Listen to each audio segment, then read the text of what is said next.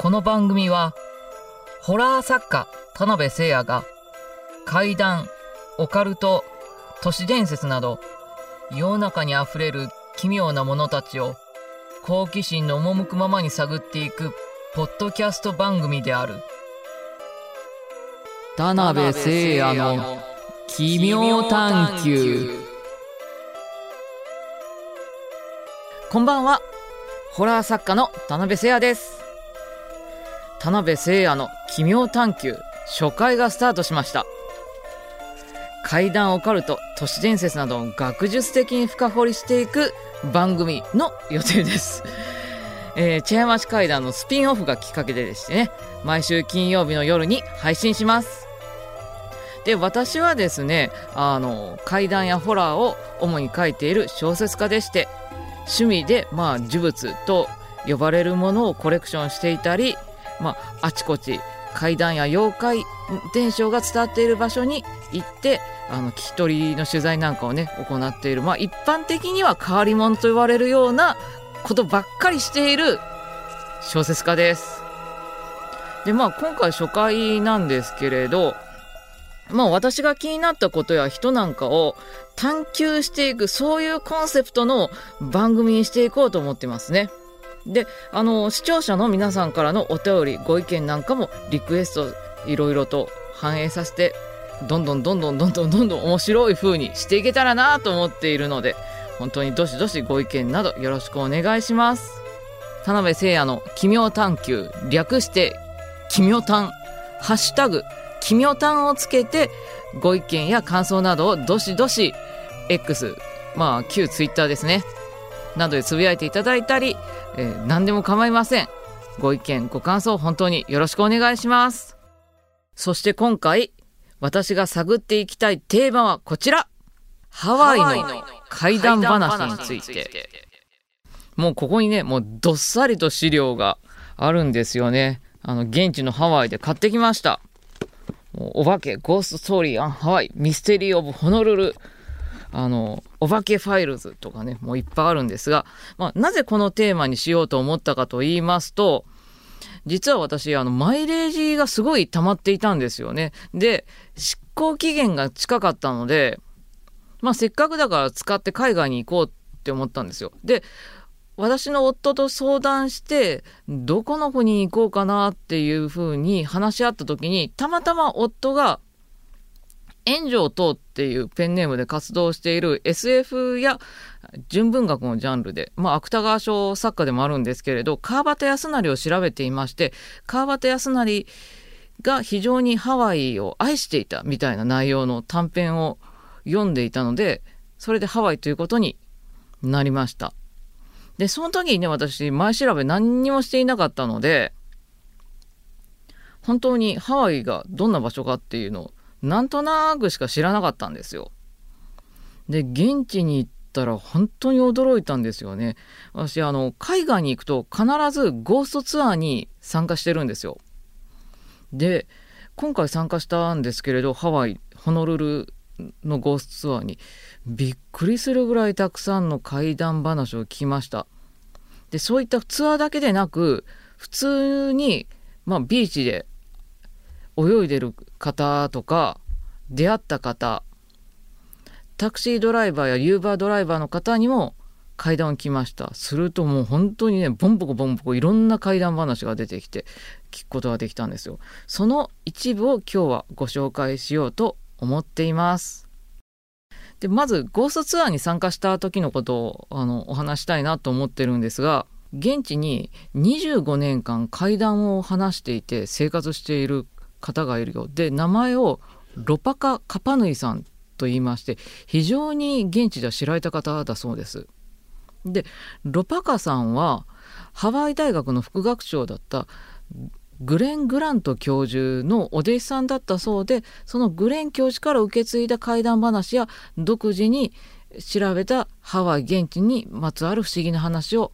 紹介してまあゴーストツアーとしていろんな方に語っているそうなんですよね。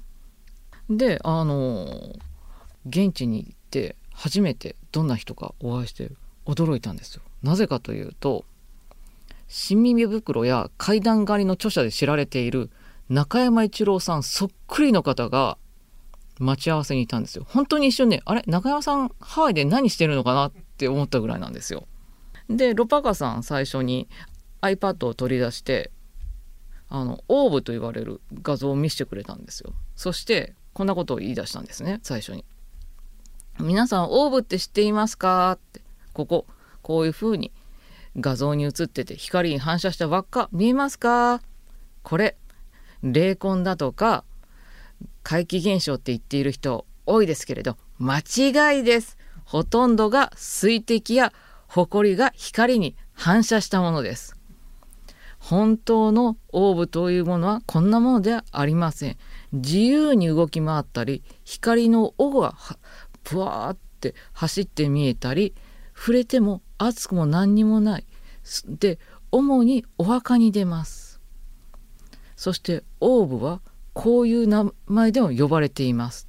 別名を人玉と言います。えー、人玉日本語じゃない。でそこからどんどん私あのロパカさんのトークに引き込まれましてで人玉はハワイ語ハワイではアクアレレとも呼ばれています。アクアレレっていうのは現地の呪術師が放つ人工的な呪術を含んだ火の玉で幸や不幸どちらも送ることができる。力のある呪術師がアクアレレの火の玉を送って呪うとその人を呪殺呪いで殺すこともできるそんな伝承があるそうです。でハワイはあの大正の頃からたくさん日本人が移民として来ましてでその時にいろんな種類の日本に伝わったジュースが持ち込まれたっていうんですよ。であの有名なもので言いますと犬神でえ犬神がハワイにあるんだと思って。で私正直言ってそんなに英語は得意じゃないんでバーって早口で聞くと分かんなかったんで当時もその現地でもうメモを取るのが精一杯だったんですが調べてみたらロパカさんの市長にあたるグレン教授がハワイ妖怪ツアーっていう本を出されてまして、もうすっごい頑張って、この、あの、グレンさんのこのお化けゴーストストーリーハワイ訳してたんですけれど、すでに翻訳版が出ていたっていう。せっかくなんでね、あの、その犬神に関する、あの、資料のところを本を読んでご紹介しようと思います。ハワイ大学ハミルトン図書館での調査によりハワイの犬神の概要がかなりわかる。ハワイにおける日本の民間妖術の最も恐ろしい形の一つが犬神である。1930年代のコナでジョン・エンブリーは日本語の先行論文にビッグアイランド地方での最も顕著な犬神憑依の実例をいくつか記録した。スパーク松永上院議員の父親は動物のつきものを払う祈祷師で1930年代末のカウアイで犬神が非常に流行っていたことを覚えているハワイ大学の学生である情報提供者から1940年にヒロに近いカラオアのプランテーションキャンプでそして1941年にホノルルの日本人の間で宗教的修行が行われた最中にもこのような犬神騒ぎがあったとの報告があるっていうね大学の先生が犬神についての話を載っけてるんですよ。で犬神ご存知でない方もいらっしゃると思うので簡単に説明しますと飼っている犬を可愛がるんですよ。ああよしよしよしよしみたいな。でも家族同然可愛がってもう完全に懐いて信頼を犬と築き終えた頃に犬の首だけを置いて犬の体を埋めてしまうんですよ。顔が出て体は土の中ってそして目の前に届かない場所にご飯を置くんですよお水とか。でまあクーンクーンってご飯欲しいとかお水ちょうだいっていう感じで泣いても消しちゃっためないんですよ。で飼い主があえて姿を見せるんでクーンクーンとかもうその話聞くと私すごい犬派なんでもう切なくなるんですけれどそして外出そうになったところでその犬の首をはねて呪物として使うっていういろんなまああの説とか方法があるんですけれどまあかなり残酷なものですよね。そう信頼関係を築いて外出寸前で首をはねた犬の首は呪物としてすごい力を持っていてその犬の首をあの恨んでいる相手の敷地内に埋めたりその犬神の力を持って呪術師があの呪いをかけたりするとまあ良くないことが起こるみたいなねそういった話があって四国なんかにね伝わってるそうででハワイやっぱり移民の方っていうのは出身地ごとに固まってたらしいんですよ。で現地にユタのような人もいてやっぱそういうのは沖縄からハワイに来た人たちのコミューンで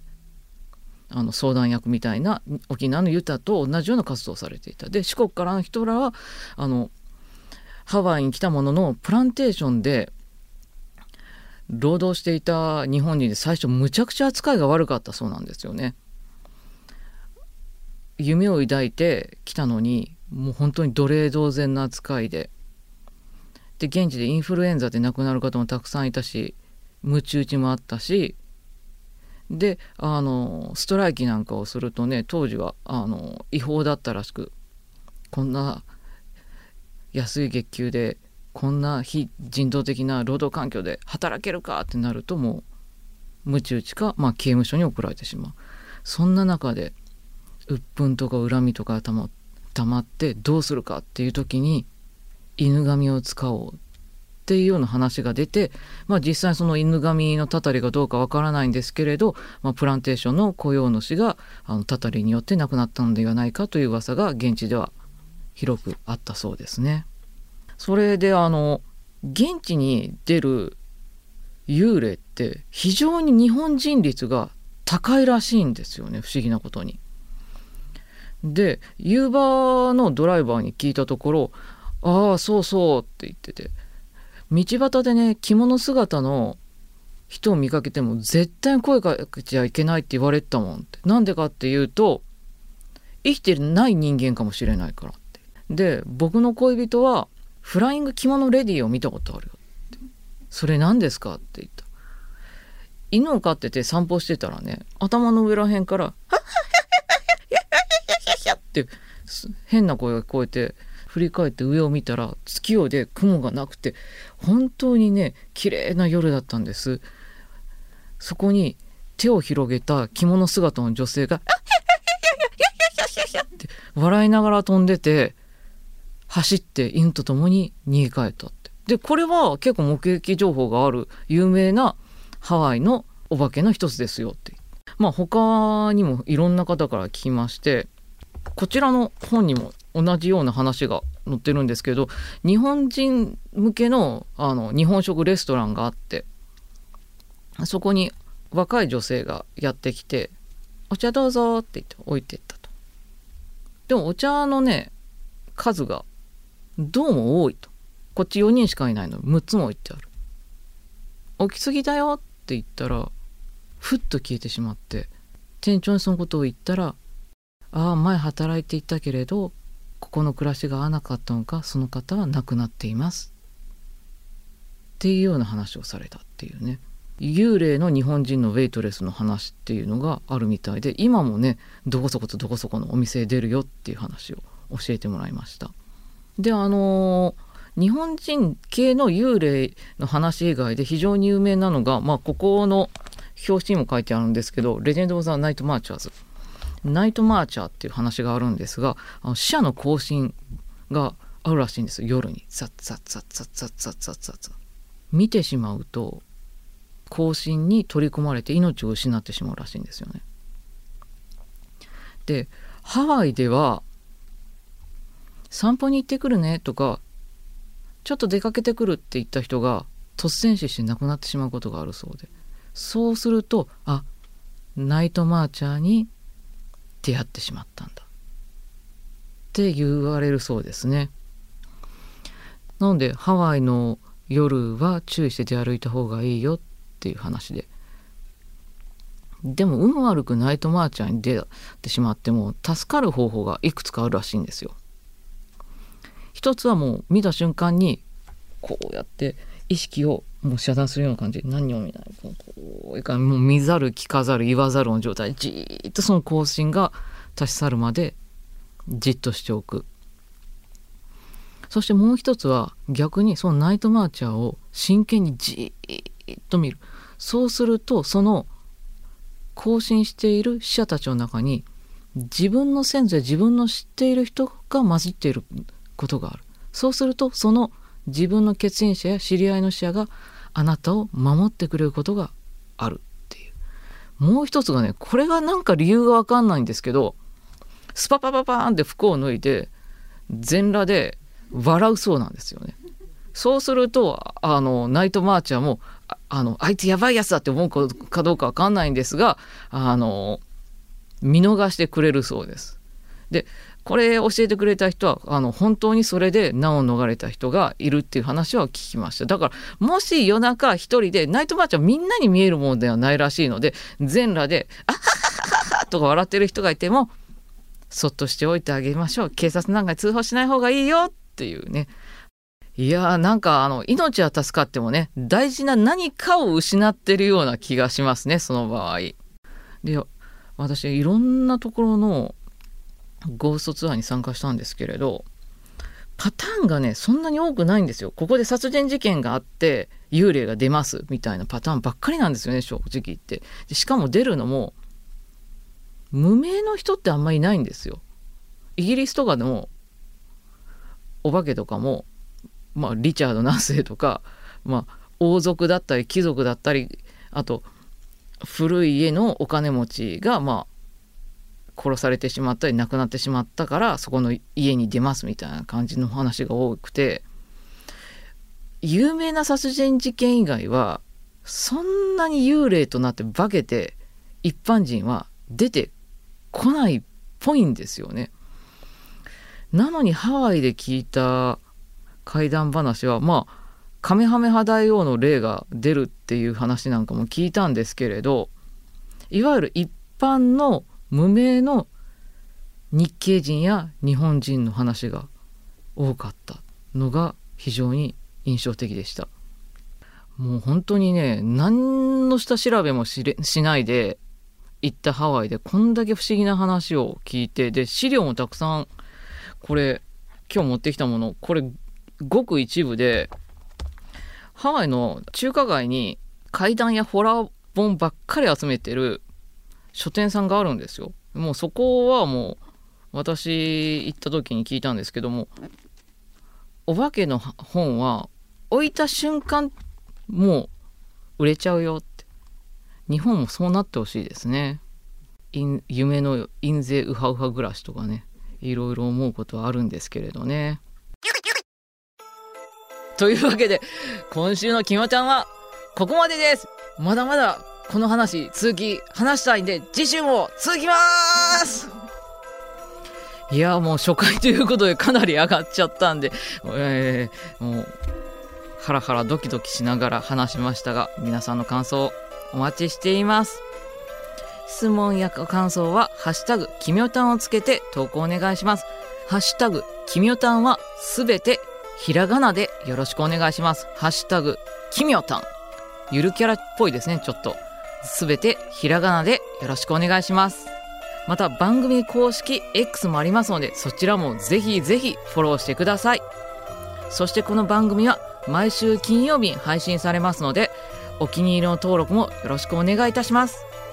ここまでのお相手は田辺誠也でした。それではまた奇妙な世界でお会いしましょう。さようなら。